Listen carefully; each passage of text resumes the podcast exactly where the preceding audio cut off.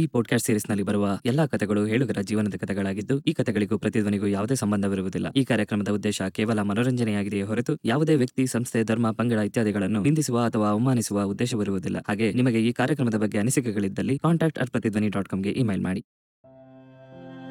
ನಮ್ಮ ಇಂದಿನ ಸರಣಿ ಸಂಚಿಕೆ ಅದರ 2ನೇ ಭಾಗವನ್ನು ಈಗ ಕೇಳೋಣ.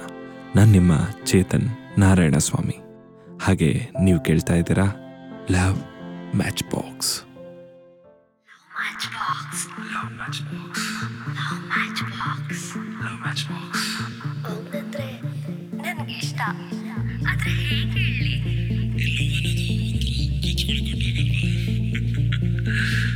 ಎಲ್ಲವೂ ಒಂಥರ ಕಿಕ್ ಕೊಡುತ್ತೆ ಅಲ್ವಾ? Love match box. Love match box. ಪ್ರತಿಧ್ವನಿ ಒರಿಜಿನಲ್. ಅಲ್ಲಿಂದ ಬಂದ್ವಿ, ಹಾಗೆ ಮಾತುಕತೆಗಳು ಕಂಟಿನ್ಯೂ ಆಗ್ತಾನೆ ಇತ್ತು ನಮ್ದು. ಎವ್ರಿ ವೀಕೆಂಡ್ಸ್ ಆಚೆ ಹೋಗೋದು ಬರೋದು. ಅಂಡ್ ಇನ್ನೊಂದೇನು ಇತ್ತಂತಂದ್ರೆ, ನನ್ನ ಎಲ್ಲಾ ಫ್ರೆಂಡ್ಸ್ಗೂ ಅವರಿಗೆ ಇಂಟ್ರೊಡ್ಯೂಸ್ ಮಾಡಿಸಿಕೊಟ್ಟಿದೆ. ನನ್ನ ಅದೊಂದು ಬುದ್ಧಿ ಇದೆ, ಏನೇ ಆಗ್ಲಿ ಮುಚ್ಚಿಡಬಾರ್ದು, ಎಲ್ಲ ಇಂಟ್ರೊಡ್ಯೂಸ್ ಮಾಡಿಕೊಟ್ಬಿಡ್ತಿದ್ದೆ. ಸೊ ಸ್ಟಾರ್ಟಿಂಗ್ ಅಲ್ಲಿ ಒಬ್ಬೊಬ್ರೆ ಹೋಗ್ತಿದ್ವಿ. ಅದಾದ್ಮೇಲೆ ನನ್ನ ಫ್ರೆಂಡ್ಸ್ ಅವ್ರ ಕ್ಲೋಸ್ ಆಗ್ತಾ ಬಂದ್ರು. ಸೊ ಹೇಗಾಗ್ತಿತ್ತು ಅಂತಂದ್ರೆ, ಎವ್ರಿ ವೀಕೆಂಡ್ಸ್ ಎಲ್ಲಾದ್ರೂ ಆಚೆ ಹೋಗ್ತೀವಿ ಅಂದ್ರೆ ನನ್ನ ಫ್ರೆಂಡ್ಸ್ಗಳ ಜೊತೆ ಅವರು ಎಲ್ಲಾದ್ರೂ ಸೇರ್ಕೊಂಡು ಆಚೆ ಹೋಗ್ತಿದ್ವಿ, ಬರ್ತಿದ್ವಿ. ಇಟ್ ವಾಸ್ ತುಂಬಾ ಚೆನ್ನಾಗಿತ್ತು ಆ ದಿನಗಳು. ಲೈಕ್ ಯಾವತ್ತು ನಾವು ಯಾವುದೇ ವಿಷಯದಲ್ಲಿನೂ ಕೂಡ ಜಗಳಗಳಾಗ್ಲಿ, ಮಿಸ್ಅಂಡರ್ಸ್ಟ್ಯಾಂಡಿಂಗ್ಸ್ ಯಾವತ್ತೂ ಇರ್ಲಿಲ್ಲ. ಒಳ್ಳೆ ಮನುಷ್ಯ ಅವನು. ಏನೇ ಆಗ್ಲಿ ಶೇರ್ ಮಾಡ್ಕೊಳ್ತಿದ್ರು, ಎಲ್ಲ ಹೇಳ್ತಾ ಇದ್ರು, ಯಾವ್ದೇ ರೀತಿ ಮುಚ್ಚಿಡ್ತಾ ಇರ್ಲಿಲ್ಲ ನನ್ನ ಹತ್ರ. ಆನಂತರ ನಮ್ಮ ಮನೆಯಲ್ಲಿ ಮದ್ವೆ ಅಂತ ಹೇಳ್ಬಿಟ್ಟು ಫೋರ್ಸ್ ಮಾಡ್ಲಿಕ್ಕೆ ಸ್ಟಾರ್ಟ್ ಮಾಡಿದ್ರು ನಂಗೆ. ಬಟ್ ನಾನೇನ್ ಮಾಡಿದ್ದೆ ಅಂತಂದ್ರೆ, ಮನೆಯಲ್ಲಿ ಅಮ್ಮನ ಹತ್ರ ಎಲ್ಲ ಹೇಳಿರ್ಲಿಲ್ಲ. ಬಟ್ ನನ್ನ ಕಸಿನ್ ಸಿಸ್ಟರ್, ಕಸಿನ್ ಬ್ರದರ್ಸ್ ಎಲ್ಲಾರ್ಗು ಹೇಳಿಟ್ಟಿದ್ದೆ, ಈ ತರ ಈ ತರ ನಾನು ಇಷ್ಟ ಪಡ್ತಿದ್ದೀನಿ. ಪಿಕ್ಸ್ ಕೂಡ ಶೇರ್ ಮಾಡಿದ್ದೆ ಅವ್ರ ಹತ್ರ. ಸೊ ಎಲ್ಲರಿಗೂ ಗೊತ್ತಿತ್ತು, ಪೇರೆಂಟ್ಸ್ ಮಾತ್ರ ಗೊತ್ತಿರ್ಲಿಲ್ಲ. ಸೊ ನಂಗೆ ಭಯ ಆಗ್ತಿತ್ತು, ಹೇಗ್ ಹೇಳಿ ಅಂತ, ಹೇಗ್ ರಿಯಾಕ್ಟ್ ಮಾಡ್ತಾರೆ ಅಂತ ಹೇಳಿ. ಬಟ್ ಇನ್ನೊಂದೇನು ಇತ್ತು ಅಂತಾರೆ, ನನ್ನ ಮನೆಯಲ್ಲಿ ಲವ್ ಮ್ಯಾರೇಜಿಗೆಲ್ಲ ಯಾವುದೇ ರೀತಿ ರೆಸ್ಟ್ರಿಕ್ಷನ್ಸ್ ಇಲ್ಲ. ಸ್ಟಿಲ್ ಎಲ್ಲೋ ಅನ್ಸ್ತಿತ್ತು, ನಾನು ಹೇಳಿದ್ರೆ ಏನಾದ್ರು ಬೇಜಾರ್ ಮಾಡ್ಕೊಬಿಡ್ತಾರಾ ಅಂತ ಹೇಳಿ. ಊರಿಗೆ ಹೋದಾಗ ಅಮ್ಮ ಮತ್ತೆ ನಂದು ಸ್ವಲ್ಪ ಹಿಂಗೆ ಮದುವೆ ವಿಷಯದಲ್ಲಿ ಕನ್ವರ್ಸೇಷನ್ ನಡೀತಾ ಇತ್ತು. ನಾನು ಅವಾಗ ಹೇಳ್ದೆ, ನಂಗೆ ಇವಾಗ್ಲೇ ಬೇಡ, ಸ್ವಲ್ಪ ನಂಗೆ ಟೈಮ್ ಬೇಕು. ಸೊ ಅದಾದ ನಂತರ ರೆಗ್ಯುಲರ್ಲಿ ನಂಗೆ ಮನೆಯಿಂದ ಸ್ವಲ್ಪ ಪ್ರೆಷರ್ ಆಗ್ತಾ ಬಂತು, ಮದ್ವೆ ಅಂತ ಹೇಳಿ. ನಾನು ಯಾವಾಗ್ಲೂ ಇವ್ರಿಗೆ ಹೇಳ್ತಿದ್ದೆ, ಈ ತರ ಮಾತಾಡ್ತಾ ಇದಾರೆ ಮದ್ವೆ ವಿಷಯ ಅಂತ. ಅಂಡ್ ನಂದೊಬ್ಳು ಫ್ರೆಂಡ್ ಇದ್ಲು, ರೋಸ್ ಅಂತ ಹೇಳಿ, ಅವಳು ನಂಗೆ ತುಂಬಾ ಕ್ಲೋಸ್. ಅವಳು ಕೂಡ ಬ್ಲಾಸಮ್ ಹತ್ರ ಕಾಂಟ್ಯಾಕ್ಟ್ ಮಾಡ್ಲಿಕ್ಕೆ ಸ್ಟಾರ್ಟ್ ಮಾಡಿದ್ಲು, ನಮ್ಮ ಮನೆಯಲ್ಲಿ ಏನೆಲ್ಲ ಸಿಚುವೇಶನ್ ಆಗ್ತಾ ಇದೆ ಮದ್ವೆ ವಿಷಯವಾಗಿ ಅಂತ ಹೇಳಿ. ಸೊ ಅವ್ರು ಹೇಳಿದ್ರು, ಲೈಕ್ ನಮಗೊಂದು 2-3 months ಟೈಮ್ ಬೇಕು ಮನೇನಲ್ಲಿ ಹೇಳಲಿಕ್ಕೆ. ಸೊ ಅಲ್ಲಿ ತನಕ ಟೈಮ್ ಕೊಡಿ, ಅದಾದ ನಂತರ ನಾನು ಹೇಳ್ತೇನೆ ಅಂತ ಹೇಳಿ. ಹೀಗೆ 2-3 months ಹೀಗೆ ಆಲ್ಮೋಸ್ಟ್ ಅರೌಂಡ್ 7-8 months ಆಗೋಗಿತ್ತು. ನಾನು ಮನೇನಲ್ಲಿ ಹೋದಾಗೆಲ್ಲ ಮದುವೆ ವಿಷಯದಲ್ಲಿ ಜಗಳ ಮಾಡ್ಕೊಂಡು ವಾಪಸ್ ಬಂದ್ಬಿಡ್ತಿದ್ದೆ. ಅಂಡ್ ಬಂದು ಇವ್ರ ಹತ್ರ ಹಿಂಗೆಲ್ಲ ಹೇಳ್ತಾ ಇದ್ದೆ. ಸೊ ಅವ್ರ ಮನೆಯಲ್ಲೂ ಹೇಳಲಿಕ್ಕೆ ಸ್ವಲ್ಪ ಟೈಮ್ ಬೇಕಿತ್ತು, ಬಿಕಾಸ್ ಎಲ್ಲಾರ ಪೇರೆಂಟ್ಸು ಒಂದೇ ತರ ರಿಯಾಕ್ಟ್ ಮಾಡಲ್ಲ ಅಂತ ಹೇಳ್ಬಿಟ್ಟು ಅದೊಂಥರ ಇದಾಗ್ತಿತ್ತು. ಓಕೆ ಫೈನ್, ಸ್ವಲ್ಪ ಟೈಮ್ ಕೊಡೋಣ ಅಂತ ಹೇಳಿ. ಸೊ ಒಂದು ದಿನ ಹೀಗೆ ಆಫೀಸ್ ಮುಗಿಸ್ಕೊಂಡು ನಂಗೆ ಡ್ರಾಪ್ ಮಾಡಕ್ಕೆ ಅಂತ ಹೇಳಿ ಇದಕ್ಕೆ ಬರ್ತಾ ಇದ್ರು. ಅವಾಗ ನಂಗೆ 1-2 ದಿವಸದಿಂದ ಅವ್ರು ಹೇಳ್ತಿದ್ರು, ಚೆರಿ ನಿನ್ನ ಹತ್ರ ಏನೋ ಮಾತಾಡ್ಬೇಕು ನಾನು ಅಂತ ಹೇಳಿ. ಸೊ ಆಯ್ತು ಹೇಳಿ, ಮಾತಾಡಿ, ಏನ್ ಮಾತಾಡ್ಬೇಕು ಅಂತ ಹೇಳಿ 1-2 ಸತಿ ಕೇಳಿದಾಗ, ಇಲ್ಲ ಇವತ್ತು ಮಾತಾಡಲ್ಲ, ನಾನು ಮಾತಾಡ್ತೀನಿ ಅಂತ ಹೇಳಿ ಸುಮ್ನಾದ್ರು. ನಾನು ಅದಕ್ಕೆ ಏನಾದ್ರು ಸೀರಿಯಸ್ ಏನಾದ್ರು ಆಯ್ತಾ, ಪ್ರಾಬ್ಲಮ್ ಏನಾದ್ರು ಆಗಿದ್ಯಾ ಅಂತ, ಇಲ್ಲ ಅಂತ ಹೇಳಿ ಅವತ್ತು ಸುಮ್ನಾದ್ರು. ನೆಕ್ಸ್ಟ್ ಡೇ ಅಗೇನ್ ಹಾಗೆ ಹೇಳಿದ್ರು, ನಾನು ನಿನ್ನ ಹತ್ರ ಮಾತಾಡ್ಬೇಕು ಅಂತ ಹೇಳಿ.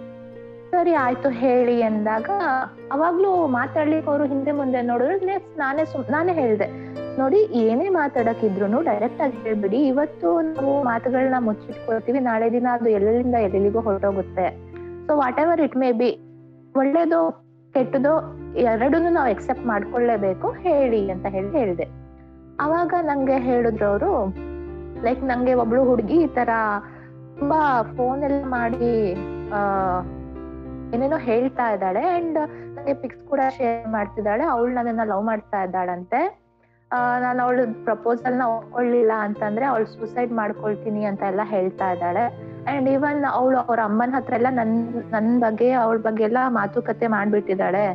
ಅವ್ರ ಅಮ್ಮನು ತುಂಬಾ ಏನೇನೋ ತುಂಬಾ ಮಾತುಕತೆಗಳಾಗಿದೆ, ಅದ ರೆಕಾರ್ಡಿಂಗ್ ಎಲ್ಲ ನಂಗೆ ಕಳ್ಸಿದ್ದಾರೆ. ಕೇಳಿ ನಂಗೆ ಬೇಜಾರಾಯ್ತು, ಎಲ್ಲಿ ನನ್ನಿಂದ ಏನಾದ್ರು ಹೆಚ್ಚು ಕಡಿಮೆ ಮಾಡ್ಕೊಬಿಡ್ತಾಳೆ ಅಂತ ಭಯಕ್ಕೆ ಅವಳು ಕೇಳಲ್ಲಂತೆ. ಲೈಕ್ ನೀವು ದಿನ ನನ್ಗೆ ಮಾತಾಡ್ಸ್ಬೇಕು, ನನ್ನ ಮನೆಗೆ ರೀಚ್ ಆದ ಕೂಡಲೇ ನಂಗೆ ಕಾಲ್ ಮಾಡ್ಬೇಕು, ನೀವು ಅದೆಲ್ಲ ಹೇಳಿ ಪ್ರಾಮಿಸ್ ಹಾಕಿಸ್ಕೊಂಡಿದ್ದಾಳೆ, ಇಲ್ಲ ಅಂತಂದ್ರೆ ನಾನು ಸೂಸೈಡ್ ಅಟೆಂಪ್ಟ್ ಮಾಡ್ತೀನಿ ಅಂತ ಹೆದರ್ಸ್ತಾ ಇದ್ದಾಳೆ, ಅದಕ್ಕೆ ನಾನು ಪ್ರಾಮಿಸ್ ಮಾಡ್ಬಿಟ್ಟೆ ಅಂತ ಹೇಳ್ಬಿಟ್ಟು ಹೇಳಿದ್ರು ಇವ್ರು. ಸೊ ನಂಗೆ ಅದು ಒಂಥರ ಚೆನ್ನಾಗ್ ಅನ್ಸ್ಲಿಲ್ಲ, ಬಿಕಾಸ್ ನಾವಿಬ್ರು ಆಲ್ರೆಡಿ ಕಮಿಟೆಡ್ ಅಂಡ್ ನನ್ನ ಹುಡುಗ ಬೇರೆ ಹುಡುಗಿಗೆ ಸರಿ ನಾನು ನಿನ್ನ ದಿನ ಮಾತಾಡ್ತೀನಿ ಅಂತ ಹೇಳಿ ಪ್ರಾಮಿಸ್ ಮಾಡೋದು, ಅಂಡ್ ಅದು ಯಾವಾಗ ಅಂತಂದ್ರೆ ಅವಳು ಅವನ್ನ ಇಷ್ಟ ಪಡ್ತಿದ್ದಾನೆ ಅಂತ ಗೊತ್ತಿದ ಮೇಲೂ ಪ್ರಾಮಿಸ್ ಮಾಡೋದು, ಅದು ಚೆನ್ನಾಗ್ ಅನ್ಸ್ಲಿಲ್ಲ. ಸೊ ಅದೊಂದು ವಿಷಯದಲ್ಲಿ ನಮ್ಮಿಬ್ರಿಗೆ ಸ್ವಲ್ಪ ಜಗಳ ಆಗಿತ್ತು.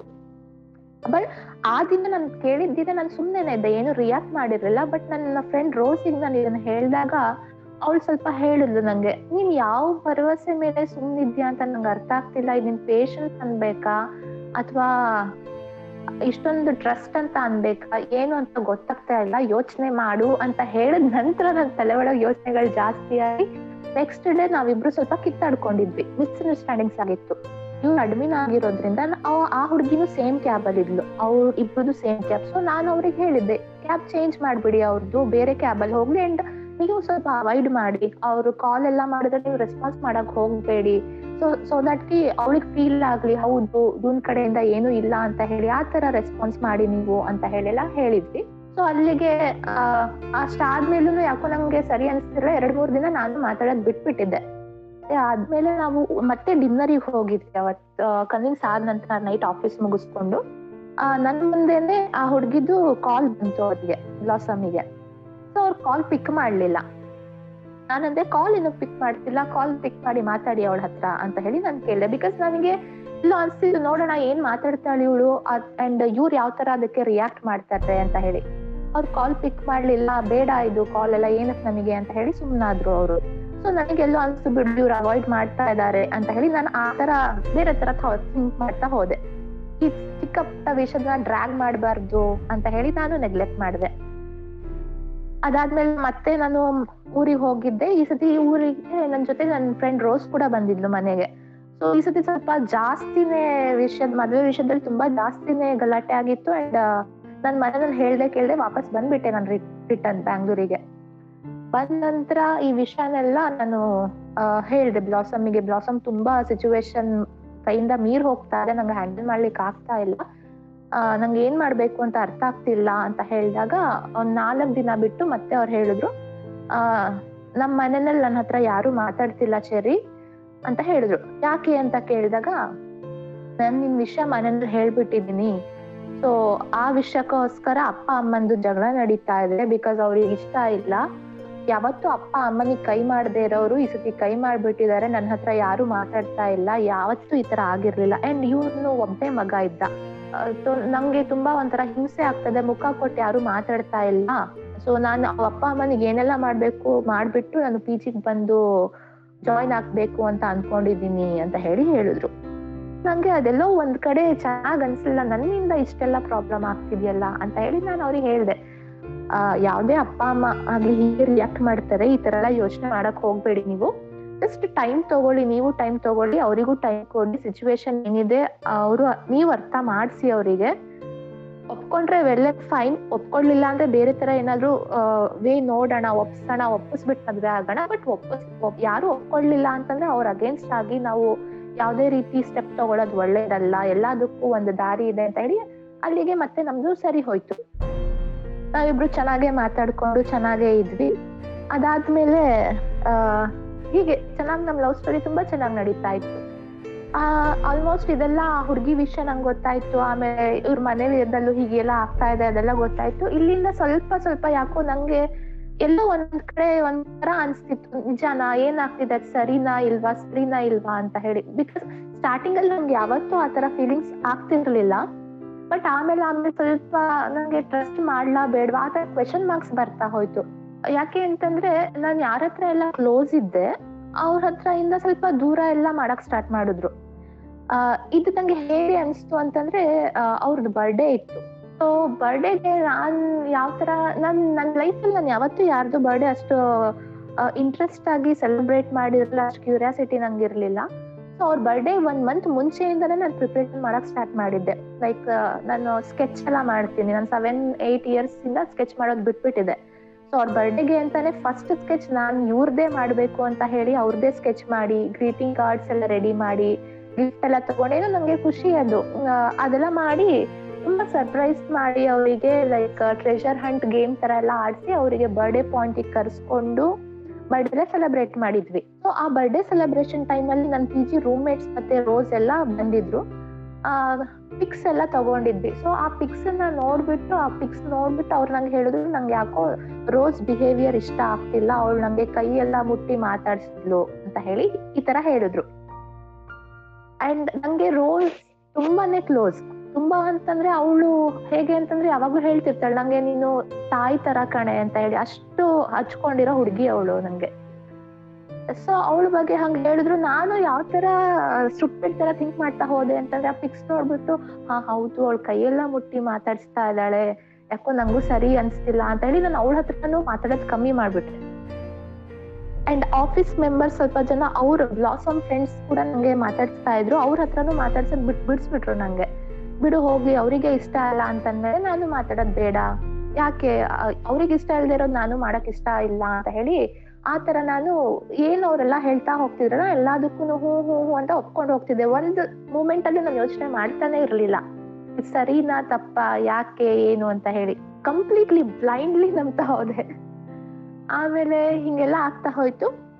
ದೆನ್ ಮತ್ತೊಂದ್ಸತಿ ನಾನು ಅವರು ಮತ್ತೆ ಅವ್ರದ್ದು ಇನ್ನೊಬ್ರು ಫ್ರೆಂಡ್ ಇದ್ರು ಲಂಚಿಗೆ ಅಂತ ಹೇಳಿ ಹೋಗಿದ್ವಿ ಆಫೀಸ್ ಟೈಮಿಂಗ್ಸ್ ಅಲ್ಲಿ.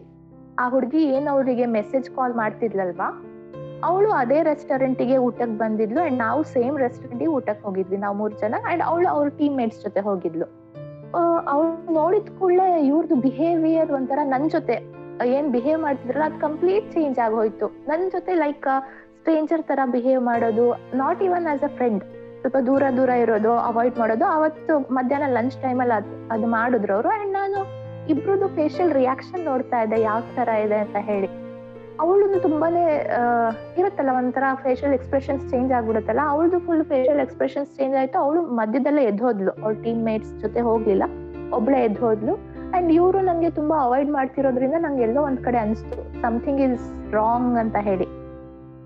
ನಾನು ಅವ್ರ ಮುಂದೆಲ್ಲ ಮಾತಾಡಿದ್ರೆ ಸರಿ ಆಗಲ್ಲ ಅಂತ ಹೇಳಿ ಅವ್ರದ್ದು ಊಟ ಆಗೋ ತನಕ ವೇಟ್ ಮಾಡಿದೆ.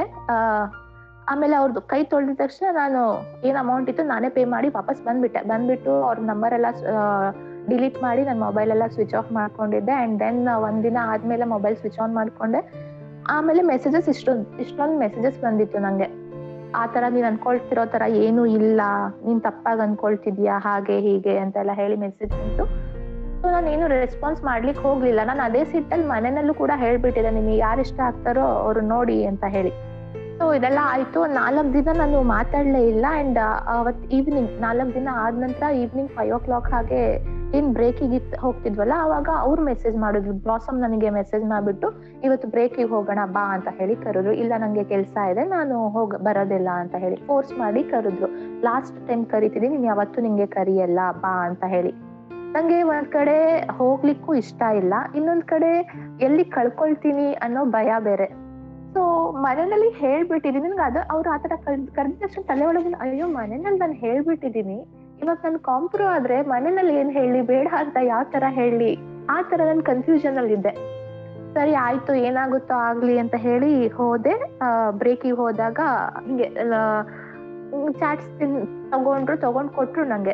ನಾನು ಆಕ್ಚುಲಿ ನಾನು 4 ದಿವಸದಿಂದ ಅದು ಸಿಟ್ಟಲ್ಲಿ ಊಟ ಮಾಡಿರ್ಲಿಲ್ಲ.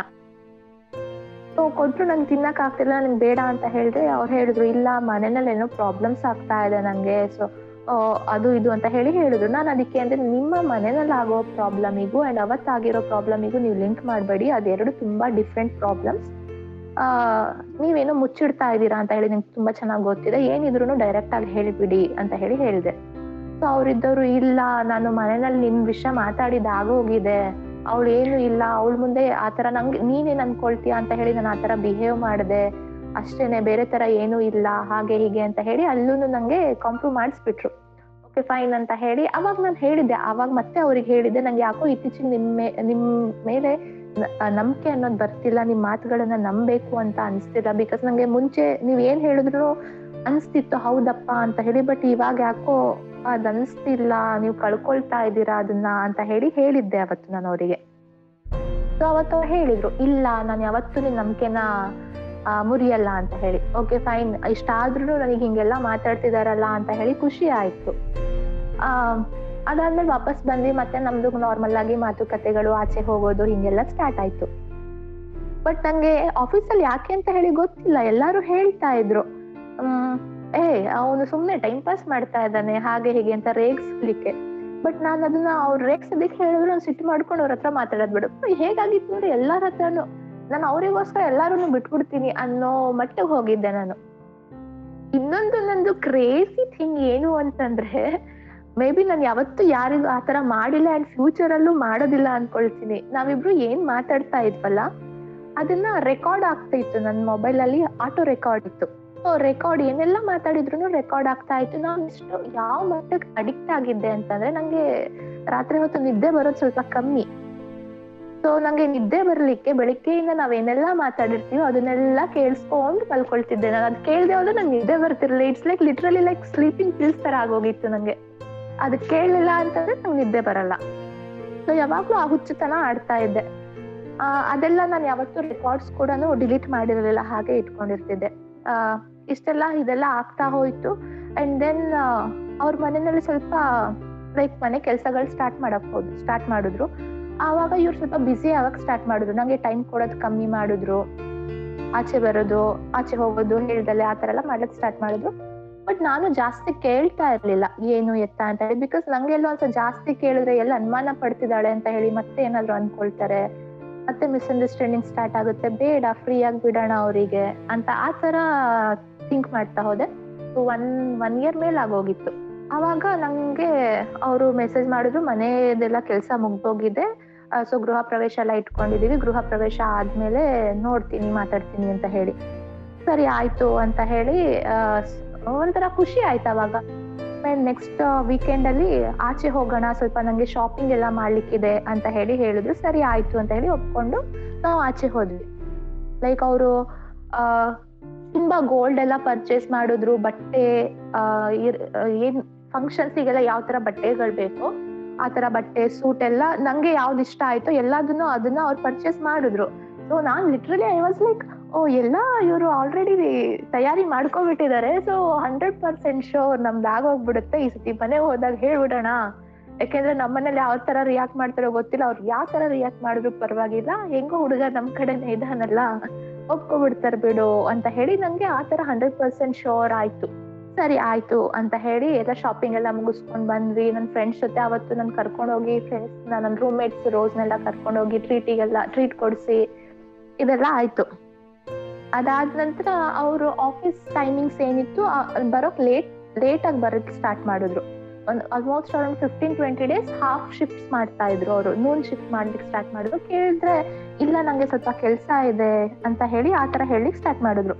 ಅಮ್ಮನಿಗೆ ಕರ್ಕೊಂಡು ಯಾವ್ದೊಂದು ದೇವಸ್ಥಾನಕ್ಕೆ ಹೋಗ್ತಾ ಇದ್ದೀನಿ, ಒಂದು 15-20 ಡೇಸ್ ಹೋಗ್ಬೇಕಂತೆ ಅಂತ ಹೇಳಿ. ಸೊ ನಾನು ಆಯ್ತು ಬಿಡಿ ಟೆಂಪಲ್ ಕೆಲಸ ಅಲ್ಲ ಅಂತ ಹೇಳಿ ಓಕೆ ಅಂತ ಒಪ್ಕೊಂಡ್ವಿ. ಆಮೇಲೆ 15-20 ಡೇಸ್ ಆದಮೇಲೆ ಆಮೇಲೆ ನಂಗೆ ಹೇಳಿದ್ರು ನಾನು ಅಗೈನ್ ಒಂದು 15 ಡೇಸ್ ಊರಿಗೆ ಹೋಗ್ಬೇಕಾಗತ್ತೆ ಅಂತ ಹೇಳಿ ಹೇಳಿದ್ರು. ನನಗೆ ಅಲ್ಲಿ ಭಯ ಸ್ಟಾರ್ಟ್ ಆಯಿತು. ನಾನು ಅವರಿಗೆ ಕಾಲ್ ಮಾಡಿದಾಗ ಹೇಳಿದೆ ನನಗೆ 15 days ಅಂದರೆ ಕಷ್ಟ ಆಗುತ್ತೆ ಇರಲಿಕ್ಕೆ, ಸೊ ನನಗೆ ಜಾಸ್ತಿ ಏನು ಬೇಡ, ನೀವು ಹೋಗಿ ಬನ್ನಿ, ಬಟ್ ಏನು ಅಂತಂದರೆ ಒಂದು ಕಂಡೀಷನ್, ಎವ್ರಿ ಡೇ ನನಗೆ ಅಟ್ಲೀಸ್ಟ್ ಒಂದು ಕಾಲ್ ಆದರೂ ಮಾಡಬೇಕು ಆ್ಯಂಡ್ ಒಂದು ನಿಮ್ಮದು ಪಿಕ್ ಶೇರ್ ಮಾಡಬೇಕು ಅಂತ ಹೇಳಿ ಹೇಳಿದ್ದೆ. ಯಾಕೆ ಅಂತಂದ್ರೆ ಅವರು ಊರಿಗೆ ಹೋದಾಗ ಕಾಲ್ಗಳನ್ನ ನನಗೆ ಮಾಡ್ತಿರ್ಲಿಲ್ಲ, ಲೈಕ್ 2-3 days ಒಮ್ಮೆ ಮಾಡ್ತಿದ್ರು. ಸೊ ನಾ ಅವರಿಗೆ ಮುಂಚೆನೆ ಹೇಳ್ಬಿಟ್ಟಿದ್ದೆ ನನಗೆ ಹೋಗಿ ಓಕೆ ಫೈನ್, ಬಟ್ ನಂಗೆ ದಿನ ಒಂದು ಕಾಲ್ ಒಂದು ಪಿಕ್ ಶೇರ್ ಮಾಡಬೇಕು ಅಂತ ಹೇಳಿ ನಾನು ಹೇಳಿದ್ದೆ. ಎಷ್ಟು ಚಂದ ಉಂಟಲ್ಲ ಈ ಲವ್ ಮ್ಯಾಚ್ ಬಾಕ್ಸ್. ಬೇರೆ ಬೇರೆ ಆಡಿಯೋ ಪಾಡ್ಕಾಸ್ಟ್ ನ ಕೇಳಲಿಕ್ಕೆ ನೀವು ಕೂಡ ಪ್ರತಿಧ್ವನಿ ವೆಬ್ಸೈಟ್ ನ ವಿಸಿಟ್ ಮಾಡಿ ಆಯ್ತಾ. ನಮ್ಮ ಈ ಸಂಚಿಕೆ ಇಲ್ಲಿಗೆ ಮುಗ್ದಿಲ್ಲ. ಈ ಸರಣಿ ಸಂಚಿಕೆಯ 3ನೇ ಭಾಗ ಈಗಾಗಲೇ ಬಂದಿದೆ. ಅಲ್ಲಿ ಮತ್ತೆ ಸಿಗೋಣ ಅಂತ ಹೇಳ್ತಾ ಸೈನಿಂಗ್ ಆಫ್, ಚೇತನ್ ನಾರಾಯಣಸ್ವಾಮಿ. ಹಾಗೆ ಸಿಂಗಲ್ ಸುಂದರ ಆಗಿ